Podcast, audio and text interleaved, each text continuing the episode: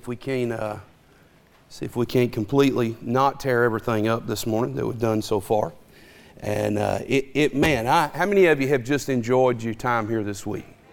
Man, praise the Lord. Uh, God, God's been good to me, and and uh, I have just thoroughly enjoyed everything uh, from the fellowship to the um, man, just all the preaching. Man, it, it's it's been good. It's it's fed my soul, and uh, and I'll be honest, a lot of places that you go and you preach like this, it, sometimes it's a little it's a little hard because you're you know you're you're trying to get ready to preach, and at the same time you're trying to be social, and you're trying to you're trying to do all all, all of that. But I, I do want to say this has been easy, and um, and I want to say thank you to just the fellowship in general. I, am definitely not the guy uh, that that needs to be up here. I, I anytime I get the shot to do it, I'll do it. Uh, and, and, there's plenty of other dudes. And, and, listen, I, I have enjoyed every ounce of just being able to be a part of this group of people uh, for a number of years now. Um, they've been good to me. Some of my best friends are in this room right now. And uh, hadn't always been that way. And, uh, and I just want to give God glory for letting it be that way now. And, uh, you know, there, there's a whole different thing to say about people uh, that are your friend and, and, and friends with you that they're not doing it for any kind of ulterior motive, but they actually love you. And uh, so I found that in this group of people. I know a lot of you did the same thing, and that's why you're here. And so, man, just don't, don't forget what you have in, in, uh, in your churches and in your pastors, and, and just, man, just keep just keep plugging along for the glory of God. Amen. All right, let's get back in Luke chapter 15. We'll finish up Luke 15 uh, this morning. Um, we're, uh, we, we've been talking about these two brothers uh, mainly for the majority of what's been said. Uh, we've been dealing with two brothers, but we've been dealing uh, not with just two brothers, but uh, two brothers that have represented two different audiences. And when I say two different audiences, uh, the people that Jesus Christ is addressing is who these two people, who these two brothers represent. And we could go back through Luke chapter 14, but we've already been through that twice, and we won't do that again. Uh, but, but these two brothers are representation of two uh, people within the crowds. And we know them to be publicans and sinners and scribes and Pharisees. And why is that such a big deal? Well, we know one group of people knew they were sinners, and one group of people, uh, although they looked real religious and real righteous, they, they didn't know they were sinners. And so Jesus throws these parables out there in Luke chapter number 15 about lost things. How many of you is glad that Jesus is interested in lost things? Amen. Ain't that a good thing? Man, I'm, I'm glad to know that Jesus Christ is interested in lost things. And so he throws these three parables out there about these, these lost things, and, and he does it to the tune of the Pharisees' ear. And so, how do you know that? Well, if you look in, in Luke chapter 15, and you look in verse 7, and you look in verse number 10, he kind of concludes the, the illustration with the sheep and the illustration with the coin uh, in, in Luke chapter number 15 with this idea that there's joy in heaven or joy in the presence of the angels of God over one sinner that repenteth. Now, these were things that were that, that were not found, but now are found. These were things that had to be gone uh, and, and looked for, but but now they're they're found. And so he concludes this this deal not with sheep and not with coins, but he concludes this whole thing with the son with a son. And the primary objective is for us to realize that repentance is a great thing. That repentance is not just a great thing, but repentance is a necessary thing. Repentance is a godly thing.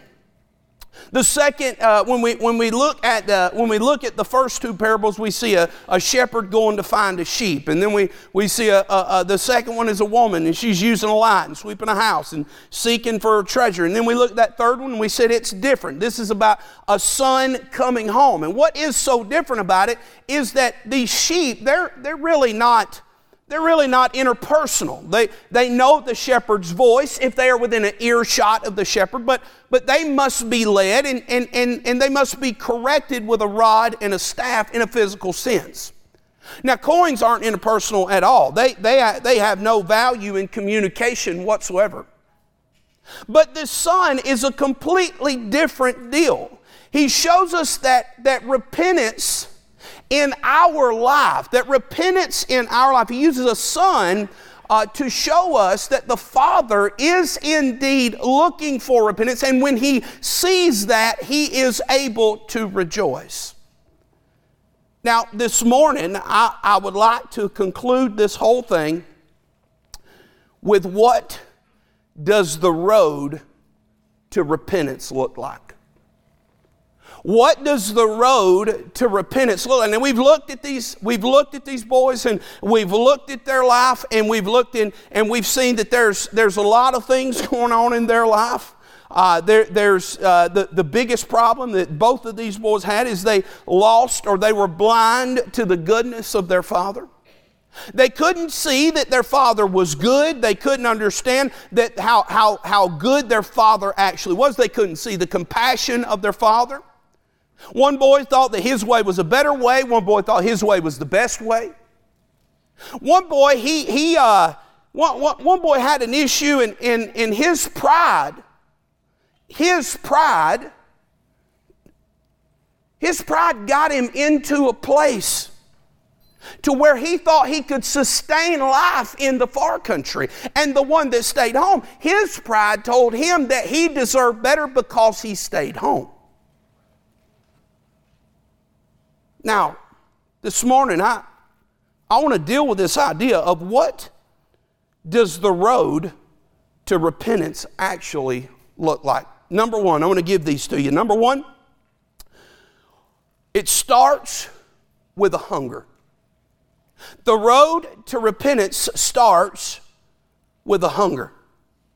Now, what, what, even, what even is repentance? And, and we could go into the doctrine of repentance and we could look throughout the Bible and we could, uh, we, we could find a lot, but I, am trying to get done by a certain time. And I've got a lot I want to give you this morning, but we'll, we'll suffice it to say this that repentance is a change of mind, it's a change in the way you think about a certain thing.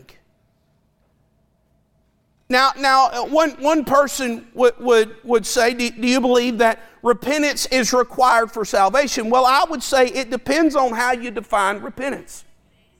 It depends on where you have to repent in terms of the process of salvation. Now, I'm not talking about a drunk getting sober. I'm not talking about an addict not being an addict anymore. I'm not talking about somebody, uh, I, I'm not talking about somebody getting clean before they come to Jesus. Everybody understand that? That, that is a works based salvation. Amen? We're talking about, we're talking about a change in your mind about who you are.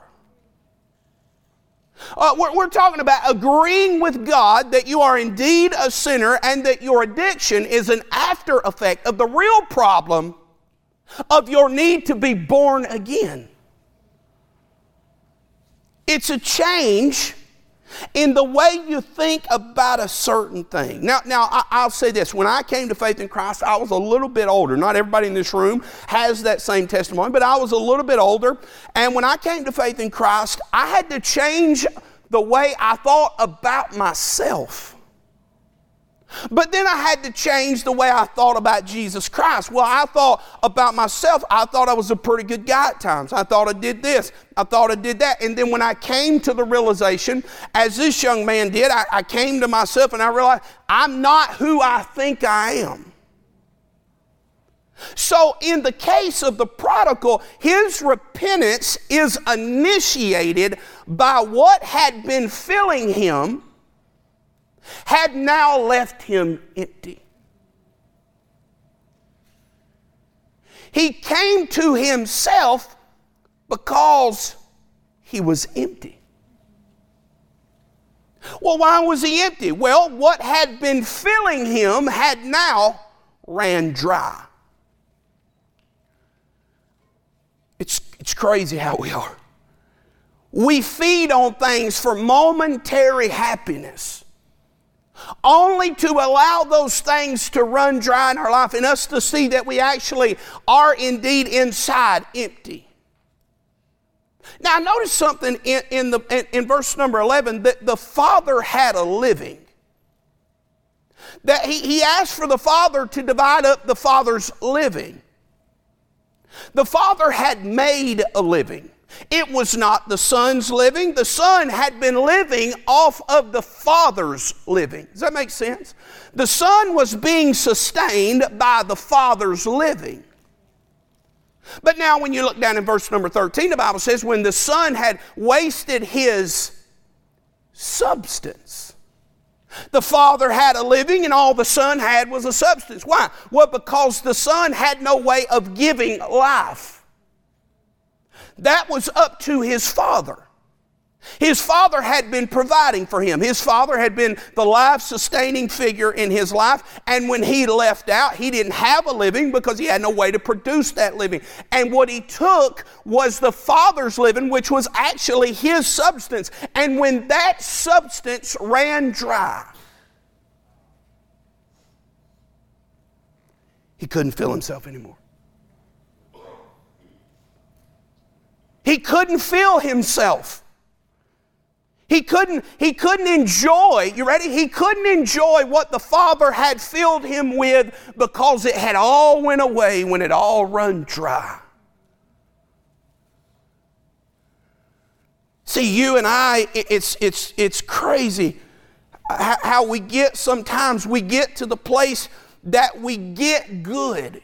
You know, one of the most dangerous places I think for the Christian to get is in a good place. It's when their kids are doing good. It's when the money's good, when the jobs are good, when the church is going good, when everything seems to be going right. Everything seems to be, everything's firing on all cylinders and everybody's good. And you know what happens? Everybody seems like they get comfortable. They get up in the morning, and because everything's good, they don't go back to the well. They don't go back to the Word of God. They don't go back to the water supply. They don't go back to get fed. They don't go back to their Father's blessing. They don't do what Troy said. They don't go and, and look for the new mercies of God each and every day. Why? Because everything is good. You remember the curse of the Laodicean church age would be rich and increase with goods and have need of nothing. I think that we, when we get good, and when we get good, that's why it's an important thing for us to realize that suffering with Jesus Christ is not a bad thing. That when we enter, when we enter into the fellowship of his sufferings, there is fellowship through his sufferings.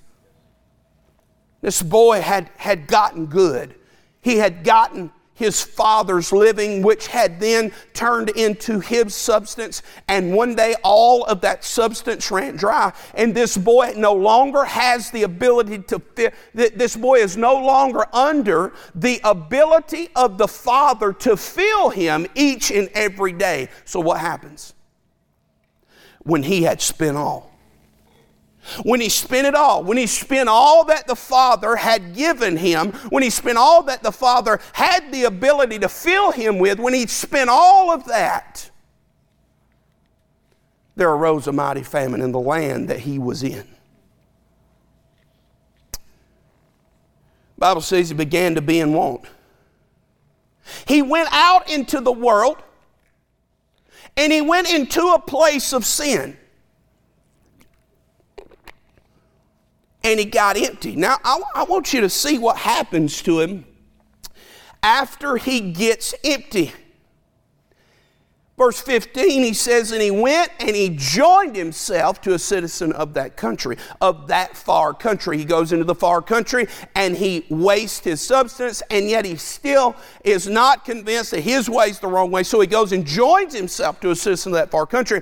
And, and there, after he runs out of money, you ready? He tries to feed himself with the father of the far country. But he's not, a, make sure you get this, he's not a citizen of the far country.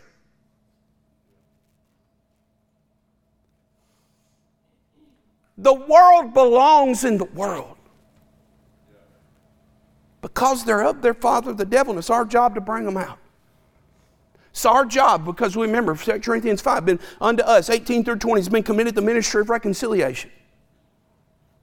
But this boy goes into the far country, and, and guess what he's looking for? He's looking for a father. He's trying to substitute his father with a different man, but this man's of the world. This man is in the far country. He went and he tried to work and tried to substitute the father that, that gave him everything just to try and survive.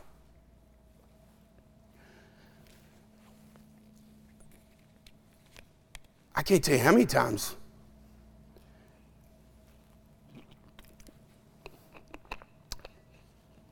in my 16, 17 years of being saved that, that I've tried to substitute what the Father, what only the Father could give me. I can't tell you how many times I've used a job. I, I, I used to put in, uh, I used to put in fiber. I used to put in fiber optics for AT&T for years. Big fiber optic boom happening put in fiber for years, drilled a lot of underground, and, and I made a, just a pile of money. And, and I can remember it. You're, don't fault me right here. I, I'm, I'm, I'm, I'm as big an idiot as you are.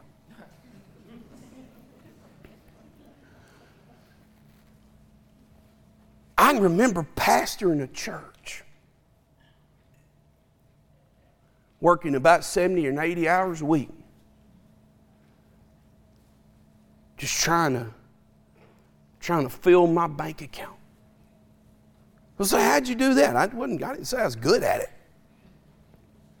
I got up every I got up every morning about 4:30 and I left and I didn't get home every night till about 9:30 or 10. I'd done that for about four or five months and, and, and never seen the kids on, but on, on the weekends and didn't see them much because I was trying to get ready for uh, to, to preach and that was just a train wreck and all that stuff. But I can remember coming to myself in Lawrenceville, Georgia uh, on a Friday, and, and I, I, it hit me. I, I just had got done hitting a fiber optic cable that AT&T owned. And it don't matter if you work for AT&T or not. They don't have to mark their cables. So, can, so if you hit them, they, they don't care. You're going to pay for them. I hit that cable and I done worked all week and, and, and I had made about $10,000. I had a really good week. I made about $10,000 that week. And I hit that cable and that cable, by the time I got done hitting that cable and fixing the yard that they had to come out and fix the cable in, it cost me $15,000. And I remember driving home on my way from Lawrenceville. I said, well, that's it. I'm done. I'm never going back. And sure enough, that Friday, I, I never went back. I sold everything I had and I never went back to putting in cash. You say, why? Because I had figured out there was something to God sustaining me versus the world sustaining me. Now I went back and I made a third. I made a third at our church a third of what I made out in, in, putting in fiber. Now, I will say this I have not missed a meal. My kids are thrilled. They're, they're, they're glad to be alive. My wife's tickled slap to death. I mean, we got, look, she's a little old school teacher. I chase her around the yard all the time and all that good stuff. She don't make no money teaching. And, and look, God has blessed us like you wouldn't believe. You say, what is that? You can't go to the far country and fill up on what the Father had already been giving you. You'll never find it out there. You'll never find and, and the boy, he, he went and got a job, and the job wouldn't even pay the bill. He looked at the, the hog lot and he would fain have filled his belly with the husk that the swine did eat. Even in a job position, he still couldn't get full. I'm afraid there's a lot of people that's trying to fill themselves on things that aren't bad things. They aren't awful things. They can actually be good things. They can, they can, be, uh, they can be fun things. They can be all these different kind of things. Troy preached on this last night. Cope preached on it. But, but here, here's the deal. You can never find satisfaction in the far country. And here's what happens. Most people die in the far country because they're too prideful to admit that they aren't getting filled up. And so they stay out there, and 10 years later, they wonder why their kids have the mindset of the world. They wonder why their kids know more about the world and everything going on in the world than they do about the things of God. They know, they, they, they're, they're blown away that that their wives can't stand them and their husbands can't stand them and they're cheating on each other and they've done had three or four different relationships with inside their marital relationship and they can't get help here and they can't get help there. Husband's addicted to pornography. The, the wife's addicted to pills. The, the, the husband's a drunk. The wife, she's a she, she's closet over here taking Prozac like it's candy. I mean, I, the list goes. You say, how do you know that? I've watched people sit across my desk week after week with these same problems. Because they're too prideful just to admit that all the things that was filling me at the Father's house, I'm trying to get in the far country. Only his dad could give him what he needed. And can I say something this morning? Only your heavenly Father can give you the peace that you so earnestly desire in your heart. You're never going to find it in the world. You're never going to be at ease. I don't care how big the checks are. I don't care how nice the cars are. I don't care how nice the house is. I don't care how much you have. Go, go back to pastoring a little church and, and your wife's a school teacher. Go back to raising five kids on that and see how that works. And I got news for you. I am a testimony that God is good and God has been filling and God has been blessing. And we're here today because God is the only thing that fills us. Now, number two, number two, it, not only is it, is it filled, uh, is, it, is it start with a hunger, but it's fueled by a heart of humility.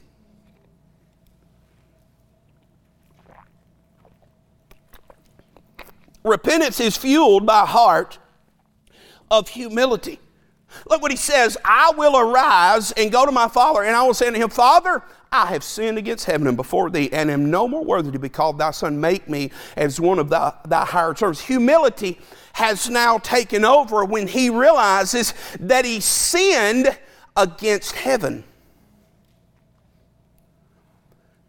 The one thing he didn't want was the Father. The first thing that he didn't want was the Father. Now, now, humility has brought him to a place to where he can now see how good his father really was in the hearts of his uh, in the in the life of the father's servants. The boy now sees what he doesn't deserve. I'm no more worthy. I, I, I don't deserve to be called your son make me as one of thy hired servants. It, it is, it, it's almost as, as, as the boy is saying, Daddy, as long as I can be in your presence, as long as I can be around you, I'm fine with not being a son. I'm fine with not being the, the son that lives in the big house. I'll go and live in the servant house. I'll go and live in the barn. I'll go and live wherever you want me to. Humility has now brought him to a point to where the prodigal understands that just being in the presence of the Father as a servant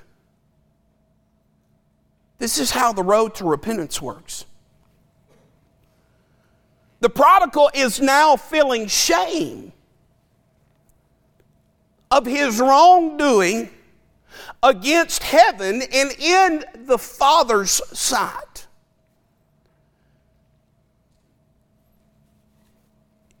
The Apostle Paul, he gives us a a little bit more light, I think, in on this idea of repentance.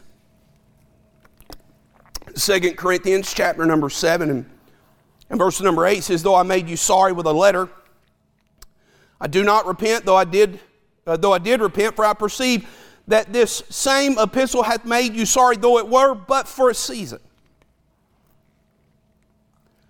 Now I rejoice, not that you were made sorry, but that you sorrowed to repentance. For you were made sorry after a godly manner, that you might receive damage by us in nothing. For godly sorrow worketh repentance to salvation, not to be repented of, but the sorrow of the world worketh death. Now, notice the contrast there. The sorrow of the world versus godly sorrow. For behold, this self same thing that you sorrowed after a godly sort, what carefulness it wrought in you. Yea, what clearing of yourselves. Yea, what indignation. Yea, what fear. Yea, what vehement desire. Yea, what zeal. Yea, what revenge. In all things you have approved yourselves, ready, to be clear in this matter. Wherefore, though I wrote unto you, I did not write it for his cause that, that, that he had done, uh, done the wrong, not for his cause that suffered wrong, but that our care for you in the sight of God might appear unto you. So he's not pointing fingers and he's not, he, he, he's not directing it towards the ones that done wrong. He's not directing it towards the ones that's done, that had been done wrong. No, he's saying that our care might be in the sight of God, might, that our care for you in the sight of God might appear unto you.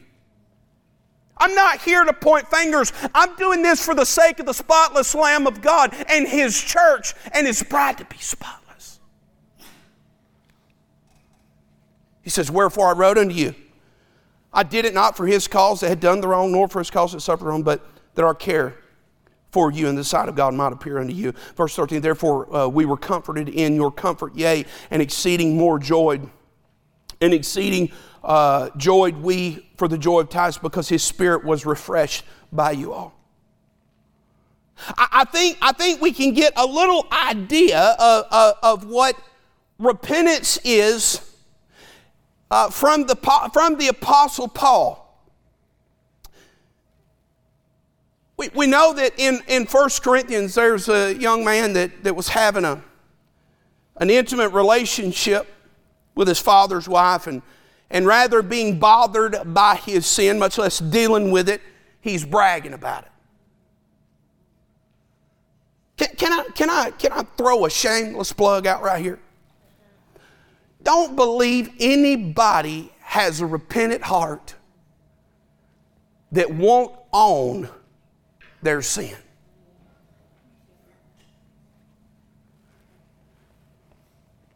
That, that won't come to the place to where they can realize that, they, that they're the problem. Now we know what happens in, in with this boy. To, the, the, Bible says that the, the, they were to, to, deliver such a one to unto Satan for the destruction of the flesh, that the spirit may be saved in the day of the Lord Jesus Christ. Your glorying is not good. Know ye not that a little leaven leaveneth the whole lump? Make sure you, you, you get a little bit of sin. Paul, Paul's saying we, we, we've got to do something about this, or, or, or his sin is going to permeate the entire body.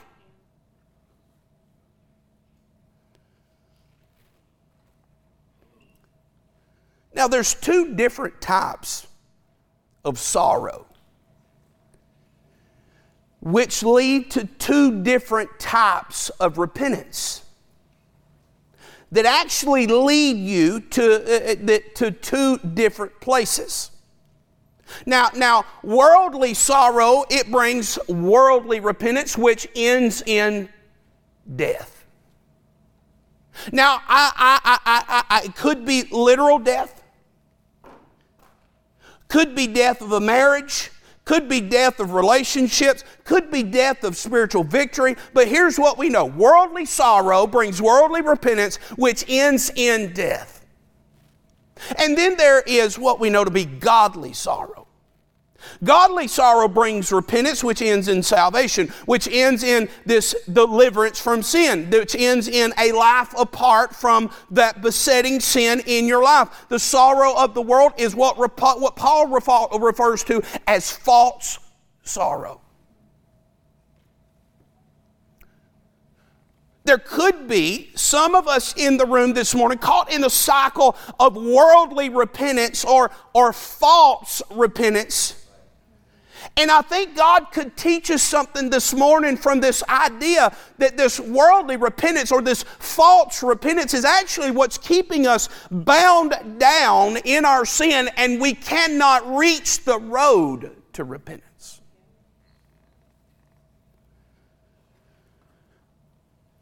the sorrow of the world. What is the sorrow of the world? Well, well, if we want to understand what the world is, we know 1 John 2.16 tells us for all that is in the world is the lust of the flesh, the lust of the eyes, the pride of life, and, and it's not of the Father, but it's of the world. Now that's what's in the world. And Paul says that this sorrow of the world is comprised by what we know is in 1 John 2.16, the lust of the flesh, the lust of the eyes, and the pride of life. It's not of God. It's not godly. It's of the world. And, and when we use this thing of comparing spiritual things to things that are spiritual, then we understand that there's some ideas that we can take about worldly sorrow that we need to understand this morning. Number one, you need to understand that sorrow over sin, that worldly sorrow is sorrow over sin that's generated by a lust of the flesh. Now, what is this sorrow over sin by, generated by the lust of flesh? Well, it's being sorry because you feel pain. It's being sorry that, that there's been pain brought on you. It's your sorrow. The key issue here is your pain. Number two, sorrow over sin that is generated by the lust of the eyes because now you see all the ways, you ready, that it's affected your life. It's affected your world, and ultimately it has affected your kingdom. And your eyes have now been opened to the consequences of your sin in your world. And you, you, your wife don't want anything to do with you. Your kids are, are crushed. They're bitter. They're hard-hearted. You spend the holidays alone. You're going to lose your job, blah, blah, blah. The list could go on. Let the Spirit of God apply it in your life. But the problem here is your kingdom. This is sorrow over feelings, feeling some kind of way because, you ready? Your life is literally crumbling. This, this, this person that you built up, it's falling to the ground. This life that you've built up, this name for yourself, this, this, this, this, all of this stuff, it's fallen to the ground. Now, number three, sorrow over sin that's, that's generated by the pride of life. You see, this is where you're sorry. You ready for this? Because you've ruined your reputation. And here the, the key issue is your name. Because you've ruined your reputation, while, while, while those may indicate you're sorry, you're not actually understanding the sorry that you need. Because you're not sorry uh, about anything but for yourself. Sorry about the fact that your reputation's fixing to be torn down. Man, can you, can you go, go back with me just for a minute? I will arise and I will go to my father's house and I and tell him I, I, I'm, I'm no more worthy. I'm no more worthy to be called thy son. I don't care about my name anymore. Daddy, I don't care about being your son anymore. I, I, I, I just hire me as a servant. This boy had the right kind of attitude on the road to repentance. Worldly sorrow is focused on me. You ready for this? Godly sorrow is focused on somebody say loud and proud God. Godly sorrow says, I'm, I'm sorry not because of the pain I feel, but because I brought pain to the name of God. Not because of the pain that I brought to myself, but because the pain and the grief and the anguish that I've caused in the Spirit of God's life. In the, in the life of Jesus Christ, that I have made Jesus to feel this pain and this grief. You see, the key issue here isn't your pain. Godly sorrow isn't worried about your pain, it's worried about the pain that you put within God's life. Godly sorrow says, I'm, I'm sorry, not because of the consequences of my life in my kingdom, but the consequences of my life has brought to God's kingdom.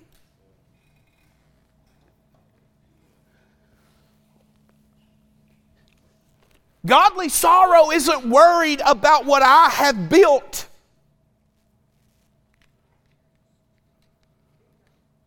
So, so, so man, I,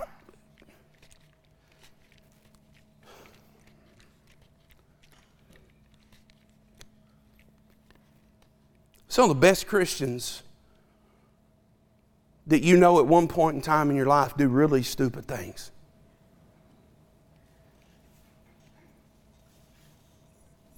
And instead of working a sorrow that is godly, they get to a place to where they feel like they have to worry about themselves instead of worry about what God looks like to other people.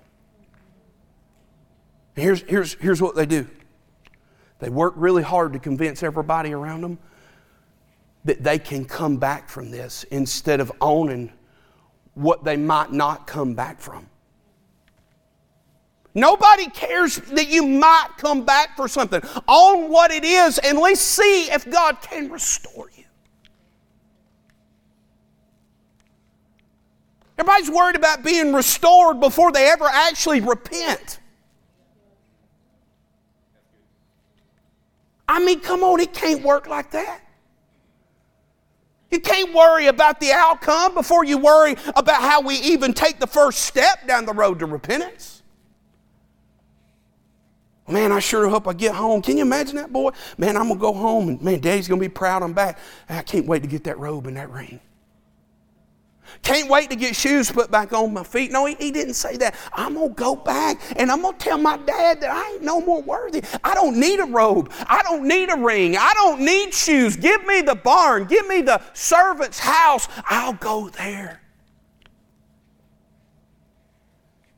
He wasn't worried about, about his name. He wasn't worried about anything. He was worried about, about how he affected his father. Number three, godly sorrow says, I'm sorry not because of the hurt that I brought to my, to my name, but the hurt that I brought to God's name. The key issue is not your name, but it's actually God's name.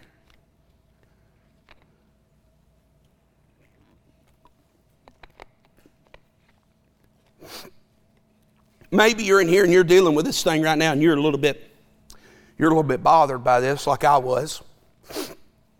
By this idea of working out within your head, maybe a little bit of confusion has seeped in, and you're wondering, man, what do I do here? How do I know whether I'm actually in, in a place of worldly sorrow or godly sorrow? I'll give you some pretty good points to figure that out. But maybe just in case you're not you're not, you're not completely sold on it, I want to give you, uh, I want to give you these seven characteristics of godly sorrow and godly repentance from verse number 11. Number one, I want, I, I want you to look what he says. For this, for behold, this self same thing that you sought after a godly sort, here it is. What carefulness it wrought in you. This word carefulness is, is, is literally full of care meaning that you're on guard and you're very watchful, that you're actually, that this is leading us into a place that our sin has driven us to a place of spiritual carefulness. Number two, he says, what clearing of yourselves. When godly sorrow's in play, you're no longer making excuses. You're no longer blaming somebody else. Your mom and dad ain't the problem. The way you was raised ain't the problem. The so and so done something to you ain't the problem. You're no longer blaming other people. You're no longer rationalizing it away and it's my wife's fault for me acting like this. It's my husband's fault for me acting like this. Oh no, it was only a few times. It only happened a couple of times. It only this. There's no more justifying it. Well, my dad, my mom, my this, my that. There's no it's just the way I am. There's no more of that. You own it to the max. There's no more hiding. There's no more lying. There's no more covering. There's no more protecting. There's no more manipulating people and the situation, and you own it. And you're ready, you do everything within your power to clear yourself of it. Worldly sorrow confesses, you ready for this? What's been found out. Godly sorrow confesses all of it. He says, What indignation? The sin that was so compelling and inviting, it now, it now repulses you. The thought of it angers you inside. Hey, what fear? People have, have, have pe- pe- people found out in sin, it, it, like, I, I, I, maybe, maybe you say, I'll, I'll never do that again. Here, here's, here's, what, here's what happens. It freaks me out when people say, oh, I'll never do that again. That freaks me out, man, because you know what happens? They feel like they got it. They feel like they got the bull by the horns and they're not actually scared that they might go back. Most people that say they'll never do that again, they usually do that again. What, what uh, vehement desire because you now live with a healthy fear of ever committing that sin again. It now produces this desire within you to make sure that it never that it never has a place in your life again. He says, "What zeal? Zeal is not a desire, zeal is a consumption. And godly repentance is consumed with a passion that is against sin. What, what, what revenge?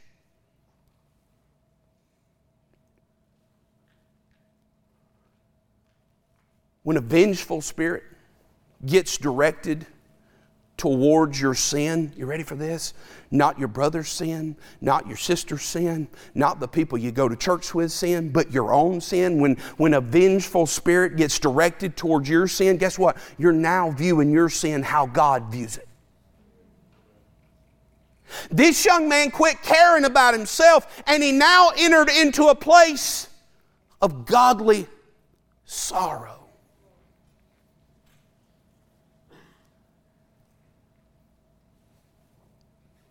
It starts with a hunger and, and then it's, it's overtaken and, and it's fueled by humility. And then I want to say number three, it's, it's consumed with compassion. Look in verse 20, and he arose and he came to his father. Ready for this? But when he was yet a great way off, his father saw him and had compassion and ran and fell on his neck and kissed him. Now I want you to look, look, look, look with what, what's happening. This road to repentance, it, it, it starts with a hunger. It's fueled by humility, but it's consumed with compassion. But when he was yet a great way off. Now, now make sure you understand the, the father didn't go looking for the son, the father was looking for the son. The father is looking for the heart that the son needs to be in repentance to come home. How many of you understand that God is not going to force you to do anything? God ain't going to force you to repent. God ain't going to force you to see His goodness. God ain't going to force you to do anything. You're going to do that on your own free will. And this boy's own free will decide, had him in a place to where he decided it was time to go back to the Father's house.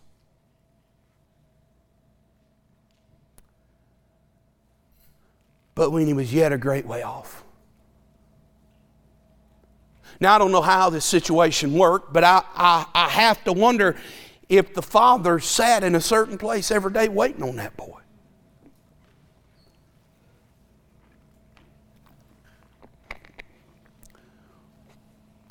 Can you imagine Jesus Christ giving this parable? Man, can, can, you, can you let Jesus, can you, can you take a second? Can you go back with me to that? That place where everybody's sitting around and all the sinners of the city, Pharisees and the scribes are standing. Can you go back? Can you hear the compassion of Jesus Christ? But yet, when you was a great way off, your father saw you and he had compassion and he ran and he fell on your neck and he kissed you.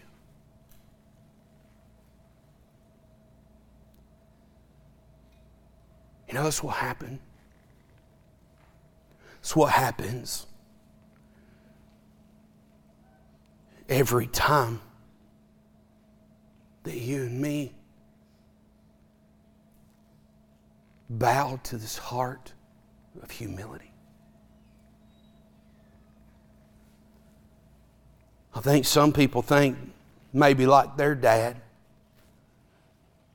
Maybe their dad messed up how they viewed their father, their heavenly father. And that, that's part of life.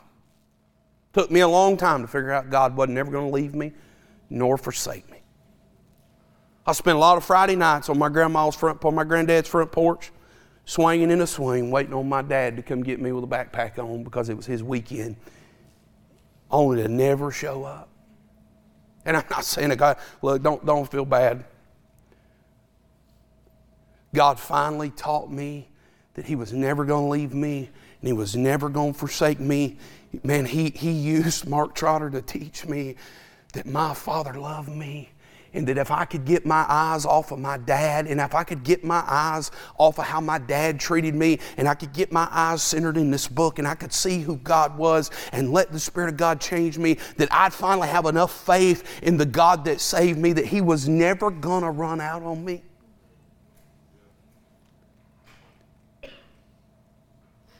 Could it be that you don't realize that there will be great compassion when you come back.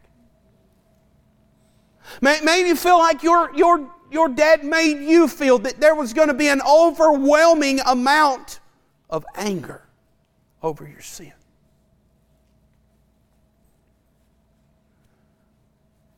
Can I say this morning that, that the Father's waiting on you to come back?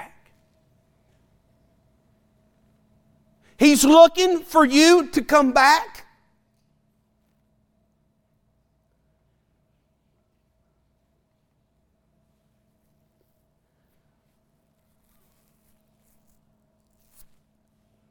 I can't I can't imagine this father doing what he did that day. Big long garment on. He sees the son top the hill. And he hikes up that garment and grabs it around his arm. And what the rest of the servants never seen, probably never seen this man's legs, what wasn't supposed to see this man's legs. And he shames himself to get to the Son.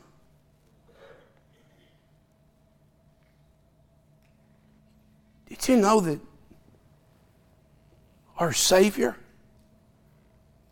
shamed himself to make us sons? He spanned between heaven and earth naked before all. He shamed himself he was mocked. He was ridiculed. He was beaten. He was despised. He was rejected. He, he had a crown of thorns platted upon his head. He had spikes drove in his hands and his feet. He, is, he was ripped from, from head to toe with a cat o' nine tails. He was shamed to get to his sons.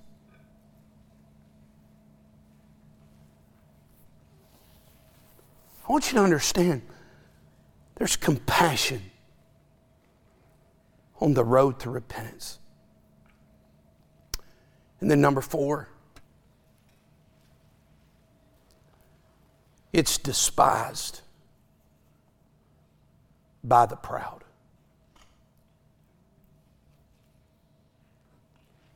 it's despised by the proud. If, if they want to get ready to sing, however that whole time wants to go, we're good there. Make, make sure you understand that not everybody is going to be proud about you traveling the road to repentance. Not, not everybody is going to rejoice. Not, eh, listen, I think sometimes we think that everybody's going to clap and be in our corner when we come back home. But you know who ain't? The prideful. The prideful aren't going to be happy when this happens. They aren't going to be thankful. This elder brother, he is not happy that his brother has repented, that his brother has came back. And I think you need to understand that we're living we're living a pipe dream if we think everybody is going to be happy about a genuine heart of repentance.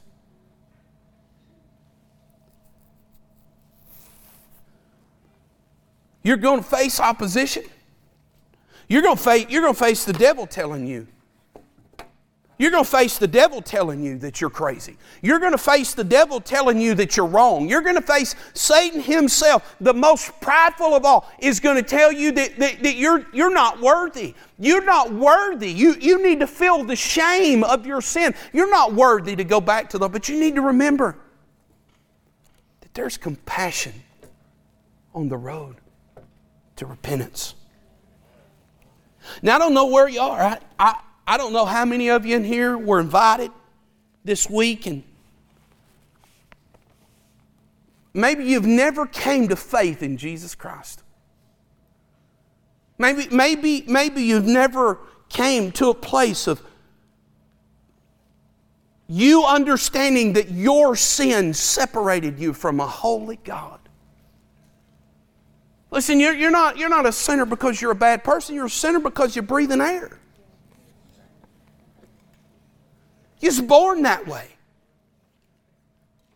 You're not a sinner because all the things you've done. It just proves the fact that you were born that way. And this morning, maybe you need to come to Jesus. Maybe there's some of us in here and we're like the older brother, we're like the younger brother, and, and, and we have been out in the far country and you do smell like a hog lot and you, you, you don't have a robe on and you don't have a ring on and you don't have the shoes on. You you don't look like a son and, but you've came to the place to where you're like the you're like that younger son and, and you you want to come back. You can come back this morning. Don't let nobody keep you from maybe, maybe you're like the older brother and, and, and this older brother. Maybe you're like him and you've been here and you've been in church and you've been faithful and you've been this and you've been that, but you don't have the heart of the Father in seeing the younger brother come home.